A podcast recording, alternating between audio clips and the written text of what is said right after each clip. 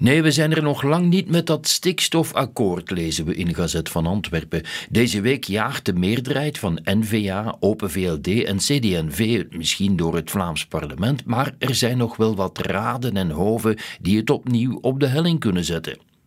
Houdt het dan nooit op? vraagt Chris van Marsenille zich af. Twintig jaar doen de opeenvolgende Vlaamse regeringen erover om tot een stikstofakkoord te komen. Wellicht zal het decreet uiteindelijk bij het Europees Hof van Justitie belanden dat de knoop definitief kan doorhakken. We waren beter meteen naar dat hof in Luxemburg getrokken, want deze vaudeville is nefast voor alle betrokkenen en voor de natuur, waar het uiteindelijk allemaal om begonnen is. Het finale hoofdstuk van dat stikstofakkoord zal na de verkiezingen geschreven worden, voorspelt de tijd. Intussen wordt schade berokkend aan sommige landbouwers die hun toekomst aan degelen geslagen zien. Ook de politiek leidt schade, omdat ze er niet in slaagt industrie en landbouw met elkaar te verzoenen. Het debat moet gaan over onze keuze in de botsing tussen natuur, landbouw, industrie en andere activiteiten zoals autoverkeer. Het is een debat dat in het dichtbevolkte, bebouwde en bewerkte Vlaanderen nog nooit ten gronde is gevoerd. De stikstofarresten van deze legislatuur dwingen ons ertoe die discussie aan te gaan, vindt Bart Haak. De Nederlandse provincie Noord-Brabant vecht een vergunning aan voor een nieuwe glasfabriek op de site van een al twintig jaar leegstaande Philipsfabriek in Lommel. Niet verstandig van de Nederlanders, vindt het Belang van Limburg. Dat Nederlanders hier projecten torpederen kan niet anders dan op represailles uitlopen. Het is eigenlijk nu al van dat. Minister Demir dreigde er vorige week opeens mee chemiecluster Gemmelot in gebreken te stellen wegens het illegaal lozen van microplastics in de Maas. Nee, die timing is echt geen toeval, weet Lilian Casagrande. De morgen ergert zich aan de communicatie van de vleesindustrie. Dierenwelzijn staat centraal. Dat beweert de sector. Niets is minder waar. We worden voorgelogen met slogans als vlees van in de wei tot op het bord.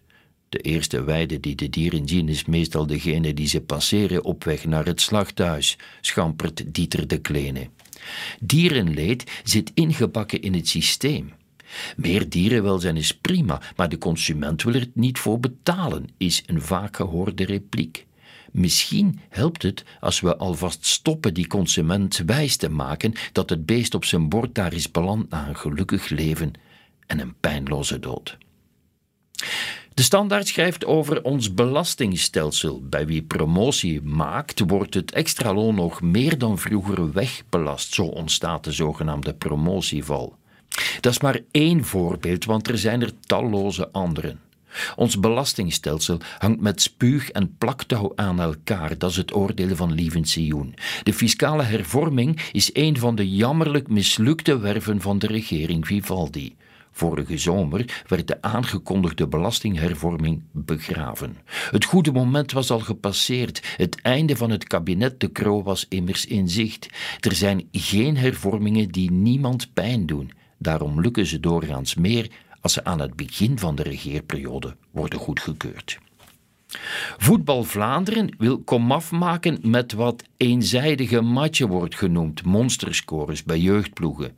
Met meer dan zes goals verschil mag een jeugdteam binnenkort niet meer winnen.